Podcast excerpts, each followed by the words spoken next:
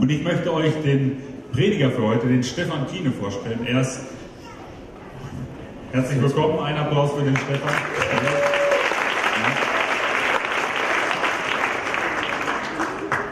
Genau, der Stefan ist äh, Leiter der Bibelschule Klostermühle oder so ähnlich, richtig? Ja. Wie nennt ihr euch offiziell? Ja, äh, Klostermühle ist gut. Klostermühle. Freizeitheim und Bibelschule Klostermühle. Hinten gibt es Prospekte, kann man sich was äh, in Ruhe anschauen. Genau. Das Thema heute ist neu. Was ist so das Letzte in deinem Leben, was so neu war für dich? Äh, das letzte, es gibt viele neue Dinge, eigentlich jeden Tag neu. Äh, was mich mit vielen Menschen beschäftigt, ist immer der Wechsel mit Menschen und da kommen immer neue dazu. Jetzt haben wir ein halbes Jahr Bibelschule gehabt, die gehen jetzt und jetzt kommen schon die neuen Bewerber, das ist neu. Und wir kriegen für den Sommer neue Mitarbeiter. Das ist jetzt so ein Umbruch zwischen März und April, neues Quartal. Und äh, das ist immer schön, das ist immer spannend. Wer wird uns die nächsten halbe Jahr oder Jahr begleiten? Das ist neu. Das ist eigentlich das Neueste immer wieder. Okay. Heute neu heißt ja nicht, also wie ich gesagt habe, neue, neue Reise oder so, sondern neu. Was wir damit aussagen wollen, ist ja, dass Menschen neu werden, wenn Jesus in ihr Leben kommt. Wie ist das bei dir passiert? Äh, ich bin in einer Familie aufgewachsen, wo die Eltern auch schon äh, mit Jesus gelebt haben und ich bin dann von klein auf so wie ihr in den Kindergottesdienst, in die Kinderstunde gegangen, habe das alles gehört. Aber so mit acht, neun Jahren kamen meine Eltern mal und haben mich gefragt, ob ich Jesus persönlich in mein Leben eingeladen hätte. Ich sage, was wollen die denn? Ey? Ich gehe doch schon in den Kindergottesdienst, was, was soll denn das? Also ich glaube doch an Jesus, ich finde das doch alles toll, ich singe doch alle Lieder mit und sage, nee, hast du Jesus schon wirklich in dein Leben eingeladen? Hast du ihm deine Herzenstür geöffnet? Hast du eine Freundschaft mit ihm angefangen? Habe ich gesagt, wenn er mich so fragt, nee, eigentlich nicht. Und dann äh, haben sie gesagt, dann überlegt er es noch. Ich habe mir ein bisschen Zeit gelassen und dann habe ich mit meinem irdischen Vater zusammen gebetet und habe den himmlischen Vater in mein Leben eingelassen, Jesus. Und seitdem weiß ich, dass ich Kind Gottes bin. Und seitdem ist es neu. Seitdem ist es neu. Genau. Dann wünsche ich dir jetzt alles Gute für deine Predigt. Ich äh, bete noch gerne für dich. Vater, vielen Dank, dass du heute hier bist, dass äh, wir mit dir rechnen dürfen, dass du auch zu uns reden willst, uns zeigen willst, was neu wird in unserem Leben, wenn du in unser Leben kommst. Danke, dass du jetzt mit Stefan bist. Segne ihn. Amen. Danke. Sonst falle ich da gleich noch mal alles drüber. Ja, ist gut, passt. Hier darf ich auch nichts zertreten, oder? Gut. Was ist neu? Ah, PowerPoint gibt's. Ähm, wir haben das Thema neu und mir wurde das gesagt, dass ihr euch an diesem Buch entlang hangelt, das Evangelium in zehn Worten. Ist das richtig? Ja, nein, doch, ja. Gut, und da ist jetzt eben das äh, schon einer der letzten Kapitel neu. Es wird alles neu und es hängt sich auf an 2. Korinther 5, Vers 17. Ist jemand in Christus, so ist er eine neue Kreatur. Das Alte ist vergangen, siehe, Neues ist geworden. Ist wirklich eine großartige Verheißung. Ich habe mir überlegt, was ist denn wirklich neu geworden? Ganz kurz in, in, in drei Gedanken. Das erste ist, was wirklich neu geworden ist, ist äh, im Prinzip meine Vergangenheit, die hat sich geklärt. Meine Schuld, meine Sünde, meine Vergebung ist geklärt, weil Gott mir vergeben hat. Wenn ich zu Christus komme, macht Christus mich neu. Er vergibt mir den Dreck, den Schmutz meines Lebens. Das ist radikal. Und je älter ich werde, je radikaler merke ich, was Gott in meinem Leben klären musste. Also wirklich hoffnungsloser Fall bei mir gewesen. Und äh, früher habe ich gedacht, Lolli Clown ist so das höchste der Gefühle oder 5 D-Mark, ich komme noch aus dem alten Jahrhundert, äh, 5 D-Mark Clown von der Mama, das wäre es, wenn ich erst mal 18 bin, dann mache ich keine Sünden mehr. Mit 18 dachte ich, naja, wenn ich dann 25 bin und verheiratet vielleicht, dann ist ja alles geklärt. Dann habe ich gedacht, naja, wenn ich 40 bin, der Schwabe sagt, mit 40 wird man weise. Jetzt bin ich schon über 40, jetzt habe ich noch eine Hoffnung, wenn ich Rentner werde, dann, äh, dann ist doch alles geklärt und dann kann man nur noch in der Heiligkeit gehen, Ewigkeit segeln. Aber ich so das dumpfe Gefühl, nee, das war's nicht. Und ich musste viel in meinem Leben klären. Und je älter ich werde, habe ich so den Eindruck, je tiefer werden die Fettnäpfchen und die Schlaglöcher, in die ich trete. Und Gott vergibt mir meine Vergangenheit. Und es ist immer wieder neu und ich darf immer wieder neu aufstehen.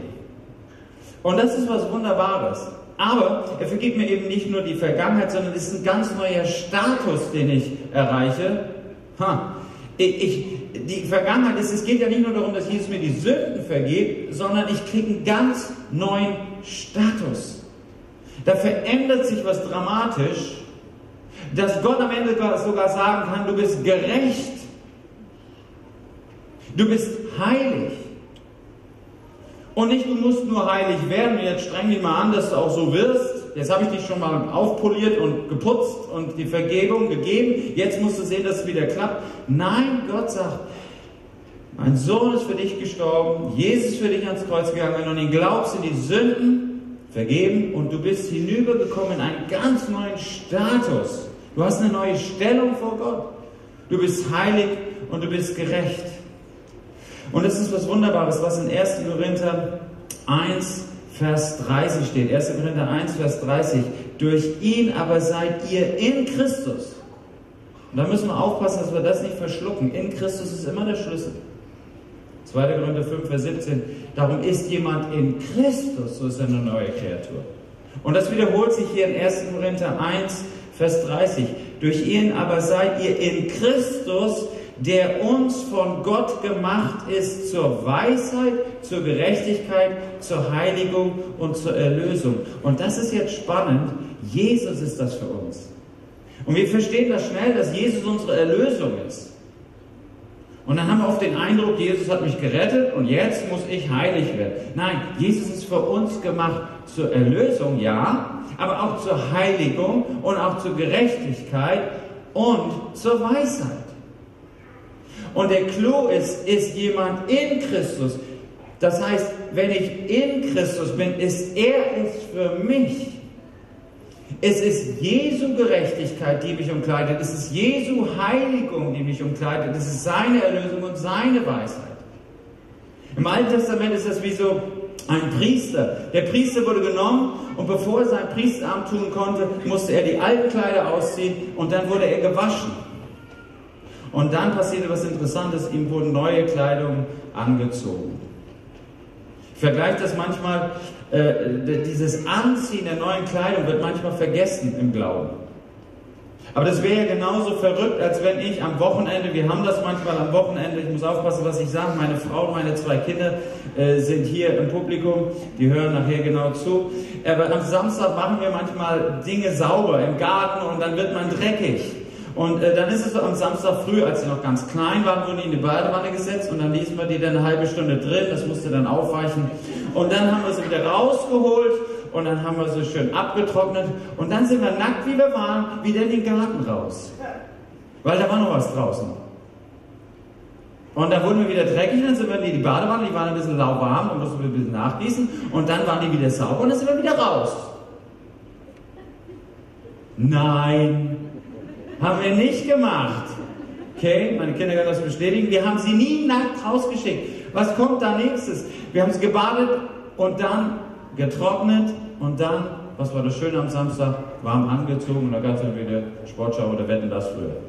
Okay? Man zieht sich warm an.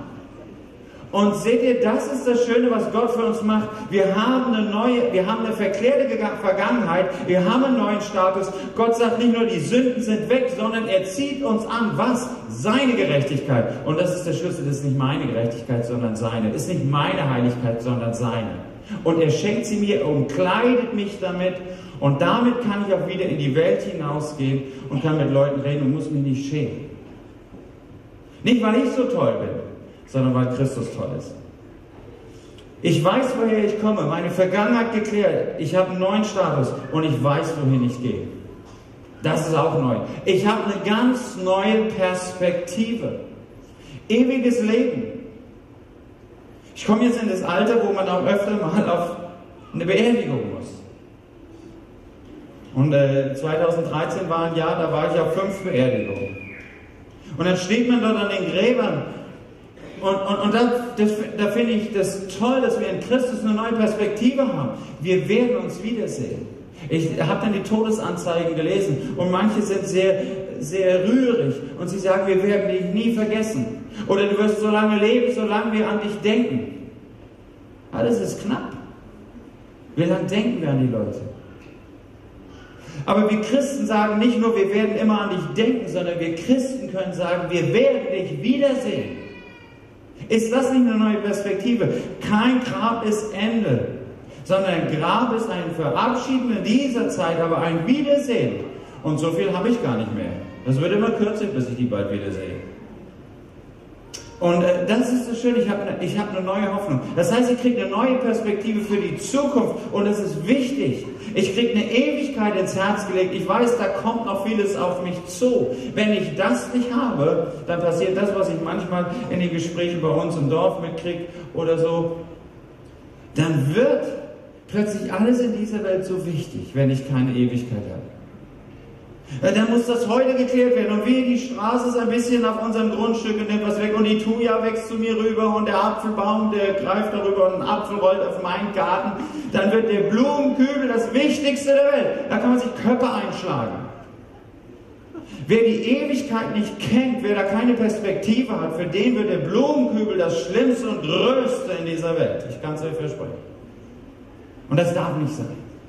Wir haben eine Perspektive, eine Ewigkeit vor uns. Das Größte steht noch aus. Das ist ein Vorspann, was wir haben. Das ist ein Intro mit dem Großen, was auf uns zukommt. Haben wir diese Perspektive? Das ist ganz neu. Und es ist kein Vertrösten auf die Zukunft, sondern es ist eine Verdichtung im Hier und Jetzt. Wenn ich diese Zukunft habe, dann will ich die wenige Zeit, die ich hier habe, nutzen. Carpe. Kaufe die Zeit aus, steht im Epheser. Kauft die Zeit auf. Nutzt es. Nicht träumt euch in die Ewigkeit, sondern nutzt die Zeit hier, das bisschen, was ihr noch habt. Wir wissen ja nicht, wie lange wir leben. Ich weiß nicht, wie lange ich lebe. Die Leute sagen, warum lebst du so intensiv? Kann man den Glauben nicht ein bisschen langsamer machen? Warum denn? Die Zeit hier läuft aus. In der Ewigkeit kann ich mich noch erholen. Ich brauche die Zeit hier. Ich habe Perspektive in die Zeit, weil ich eine Perspektive über die Zeit habe. Und das Dritte, was Neues, ich weiß nicht nur, woher ich komme, ich weiß nicht nur, wohin ich gehe, sondern ich lebe Hier und Jetzt ganz neu reich beschenkt. Ich habe ein ganz neues Leben. Der Sinn der, der Zukunft, habt ihr euch mal überlegt, die Freude auf die Zukunft, die wird hier im Jetzt geklärt. Denn warum sollte ich mich auf die Zukunft freuen, wenn der, der mir die Zukunft verspricht, hier mir nichts zu sagen hat? Habt ihr euch schon mal überlegt? Und deshalb ist das meiste, die meisten haben Drama mit der Zukunft, weil die sagen, auf Wattewölkchen hin und her springen, gell? Mit einer Harfe. Na, wer weiß, wer das alles kann, gell? Und das für alle Ewigkeiten. Wow, will ich das? Aber wenn das meine Zukunftsperspektive ist, äh, was ist denn mit meiner Gegenwart?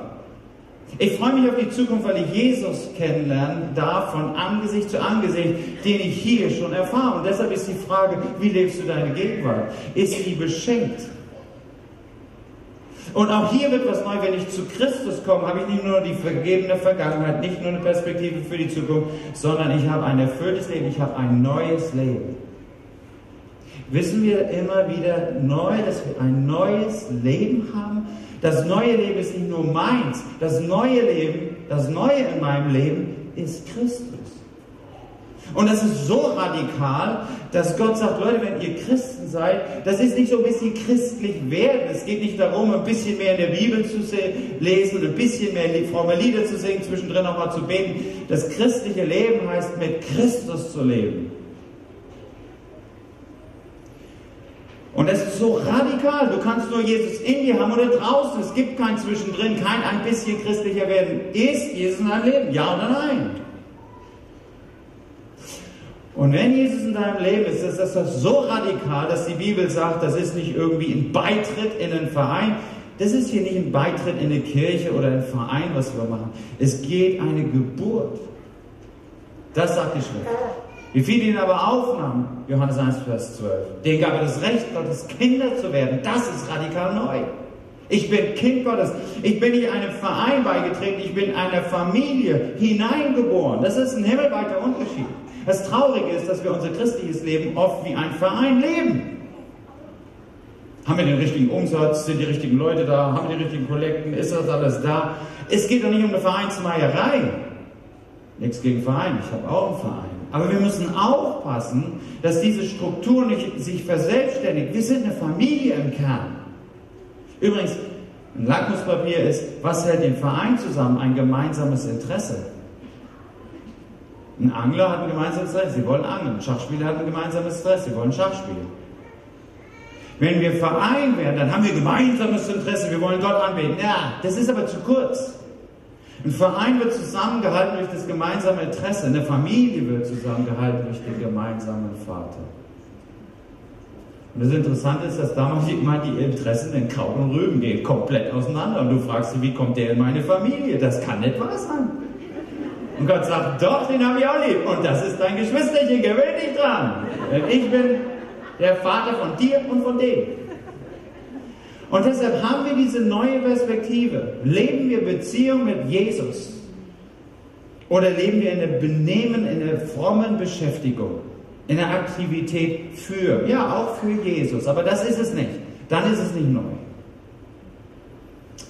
Das können wir fragen. Jesus selbst sagt radikal, ich komme in euch hinein. In Johannes 17, Vers 10 sagt er, ich bin in ihnen verherrlicht. Ich bin in ihnen verherrlicht. Ich komme in ein Leben und meine Herrlichkeit, meine Glorie, Doxa, leuchtet durch euch. Das ist das Ziel Gottes, dass Gott wieder in den Menschen kommt. Nicht nur, dass der Mensch in den Himmel kommt. Das ist zu kurz gegriffen. Gott selbst bringt seine Herrlichkeit in unser Leben. Bist du dir dessen bewusst? Hast du diese ganz neue Sicht deines Lebens und das Geschenk? Das sind die drei Dinge. Geklärte Vergangenheit, eine glorreiche Zukunft und eine gestärkte, geborgene Gegenwart in der Fülle Christi. Aber Achtung, jetzt habe ich doch, doch einen, einen kleinen Haken drin. Und den muss ich reinnehmen, weil ich möchte da an dem Punkt auch ehrlich bleiben mir gegenüber. Äh, und zwar, was ist nicht neu? Das klingt jetzt alles so, oh, ey, easy und wir cruisen in die Ewigkeit von Herrlichkeit zu Herrlichkeit. Aber was ist mit den, den Schlaglöchern, von denen ich eben gesprochen habe? Ja, die gibt es auch. Und was ist nicht neu? Nicht neu ist immer noch eine alte Ego in mir. Die Bibel spricht da von dem fleischlichen Menschen, von dem alten Adam, von dem Kampf zwischen Fleisch und Geist. Das zieht sich durch.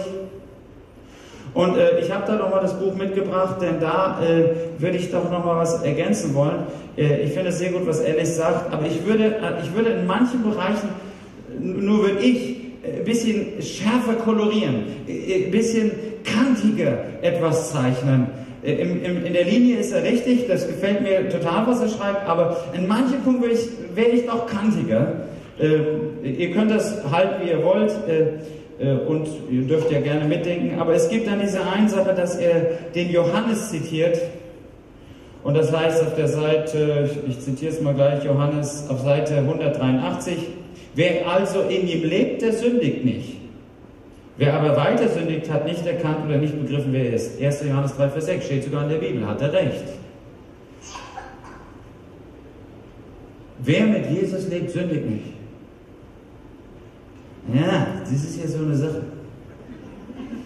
Ähm, das kann ich jetzt so nicht so sagen, ganz. Schön wäre es, aber da komme ich nicht ganz hin. Und ich finde es nicht ganz in Ordnung, denn er hat einen Vers er hat in demselben Johannesbrief etwas anderes unterschlagen. In Johannes 1, Vers 8 steht, wer sagt, er sündigt nicht, der lügt. Jetzt haben wir ein Problem. Hat der Johannes ein Problem? Ne? Im selben Brief kann er einmal sagen, wer, wer, wer, mit Christus lebt, sündigt nicht. Und dann sagt er, wer sagt, ich sündige nicht. Haha. Der sagt, du lügst. Ja, was denn jetzt? Und da muss man jetzt schon mal genauer gucken, wo wir sind. Ich glaube, was Alice hier meint und, und, und was Johannes in dem späteren Vers sagt, wer in Christus ist, der sündigt nicht. Ach, Achtung, wer in Christus ist, sündigt nicht. Gell? Wenn, wenn, wir ein, wenn wir mit Jesus leben, kann es nicht sein, dass wir einen dauerhaften Lebensstil, das ist der Schlüssel übrigens ganz im ersten Johannesbrief, um das auseinanderzulösen, nur nebenbei. Geht es hier um einen dauerhaften Zustand oder geht es um momentane Dinge?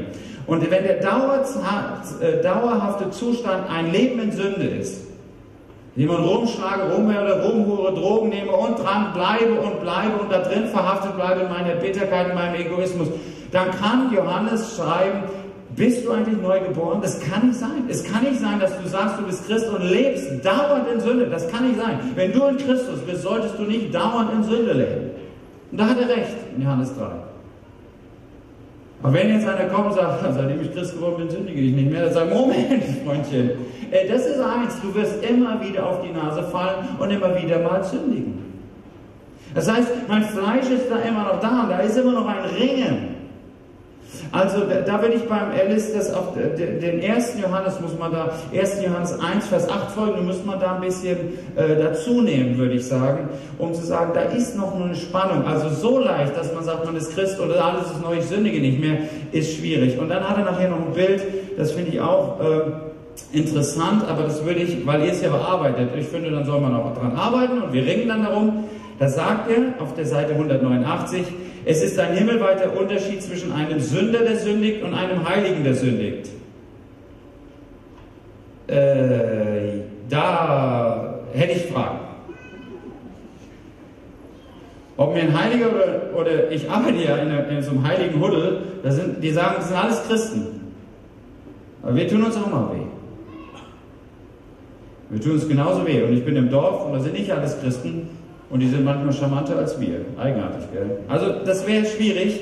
An einem Sünder kann man so viele Sünden finden wie Zitronen am Zitronenbraun. Man ist nicht überrascht. Aber ein Heiliger, der sündigt, ist wie ein reicher Mann, der Münzen aus der Parkuhr klaut. Das ist ein interessantes Bild. Aber wenn ich da im Bild bin, dann bin ich der Zitronenbaum. Ich weiß nicht, wie es euch geht. Aber manchmal gucke ich morgens im Spiegel und sage, bin ich in den 48 Jahren überhaupt je besser geworden? Ich mache denselben Murks wie mit 18. Die Gedanken gehen wild, ich bin egoistisch, ich mache die Dinge falsch, ich gucke das Falsche, ich sage das Falsche. Fragt meine Frau, ist das immer perfekt und leicht mit mir? Niemals. Fragt meine Kinder, die können euch was erzählen. Da, da, das mache ich nicht richtig, da mache ich Fehler, auch jetzt als Christ. Fragt meine Kollegen, die motzen auch. Letztens hat mich einer wieder in den Senkel gestellt, er hat gesagt, so wie du mit anderen Leuten redest. Ich hoffe, wird nicht aufgenommen. Und äh, du, du, du lässt das hintenrum, vornrum machst so, hintenrum machst so, da habe ich was beobachtet. Oh, da, und sie hat recht an dem Punkt. Beim anderen nicht, aber bei dem hatte sie. Doof. Was soll man da machen?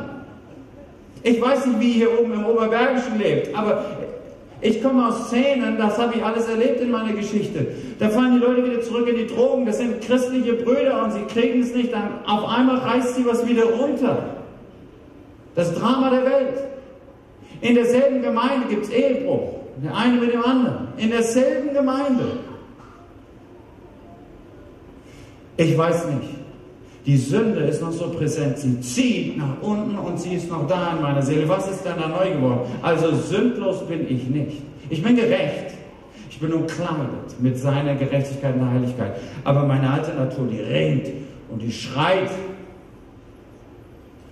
aber was ist neu geworden, und das möchte ich zum Schluss noch sagen, es ist mein Umgang neu geworden mit der Sünde. Da ist tatsächlich was neu geworden als Christ. Ich bin dieser Sünde nicht mehr so ausgeliefert. Es geht nicht um die Quantität meiner Sünden und es geht nicht um die Qualität meiner Sünden. Manchmal kann der Christ die gröbste Sünde machen, als ob es eine Kategorie gibt. Wenn du lässt, ist es nicht so schlimm. Wenn du Ehebruch machst, bist du draußen. Als ob es Kategorien gibt. Die Qualität meiner Sünde ist einerlei. Und manche Christen reißen es mega. Und auch die Quantität ist andererlei.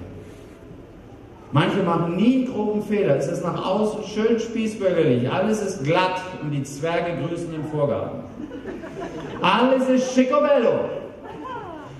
Aber der Neid, die Bitterkeit, die Unversöhnlichkeit frisst und ist jeden Tag ein kleines Zitronenpügelchen am Baum. Es geht nicht um die Tiefe und die Gravierung, die Qualität meiner Sünde, noch um die Quantität. Es geht um den Umgang mit meiner Sünde. Das sollte uns Christen auszeichnen. Drei Unterpunkte. Erstens, ein Christ kann dazu stehen. Er macht die Zunge auf, er bekennt. Das sollte schneller passieren.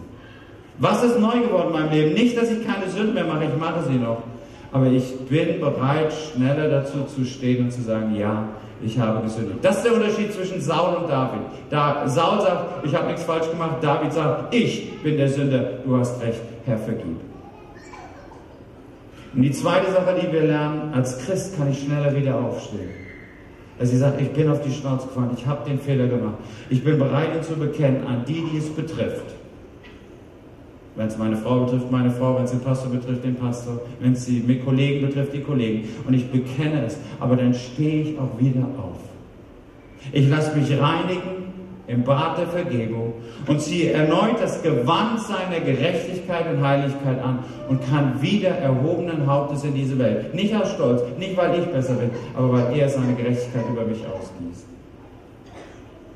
Und das dritte, ich schaue auf Jesus. Ein Christ schaut auf Jesus, auf das Gute. Ich gucke nicht auf die Sünde, wo ich reinfallen kann, sondern ich schaue auf Jesus. Und je mehr ich aufs Gute schaue, je mehr zieht er mich zu sich. Dorthin, wo ich schaue, dorthin werde ich gehen. Schaue ich immer, die Sünde nicht, das darf ich nicht und hier, das ist Pfui und das ist aus, dann rat mal, wo ich lande. Das ist genau wie beim Fahrradfahren. Da ist ein Graben, da ist ein Graben, da ist ein Graben, da ist ein Graben, da ist ein Graben. Dann bist du im Graben. Schau auf die Straße. Mein Mountainbike-Führer hat immer gesagt, Geschwindigkeit stabilisiert. Schau nach vorne. Geh drauf los. Zieh durch. Schau auf Jesus. Und das Erstaunliche ist, je näher du zu Jesus kommst, je mehr blättern auch die Versuchungen und Dinge ab. Das ist so. Aber es ist nicht statisch. Es gibt die nächsten Schlaglöcher, da fahren wir wieder hin. Dann stehen wir wieder auf, schauen auf Jesus, auf das Gute und ziehen durch. Das ist neu geworden in Bezug auf meine Sünde. Und das Fazit ist, wer macht neu? Jesus macht neu. Natürlich, es gibt nur einen.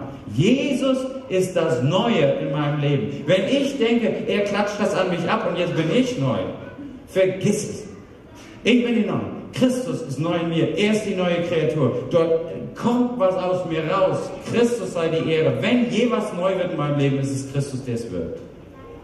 Und deshalb sagt er am Ende in Offenbarung 21, Vers 5. Am Ende kommt Jesus wieder in diese Welt. Johannes, Offenbarung 21, Vers 5. Und Jesus sagt, siehe, ich mache alles neu. Es steht noch was aus. Und die Phantomschmerzen unserer Sünde werden dann endlich weg sein. Die Narben unserer Seele werden weg sein. Gott kann das hier neu machen, aber eins verspricht er am Ende, ich mache alles neu, ich ziehe durch. In diesem Sinne wünsche ich euch alles Gute, alles Neue. Die Band darf nach vorne kommen und ich äh, sollte mir überlegen, was ihr machen könnt. Ich würde euch einfach äh, von den ersten Perspektiven drei Sachen ergeben. Heute ist ein Sonntag, ein Ruhetag. Ist ja nicht nur zum Chillen-Tag, sondern ein Nachdenktag über Gott.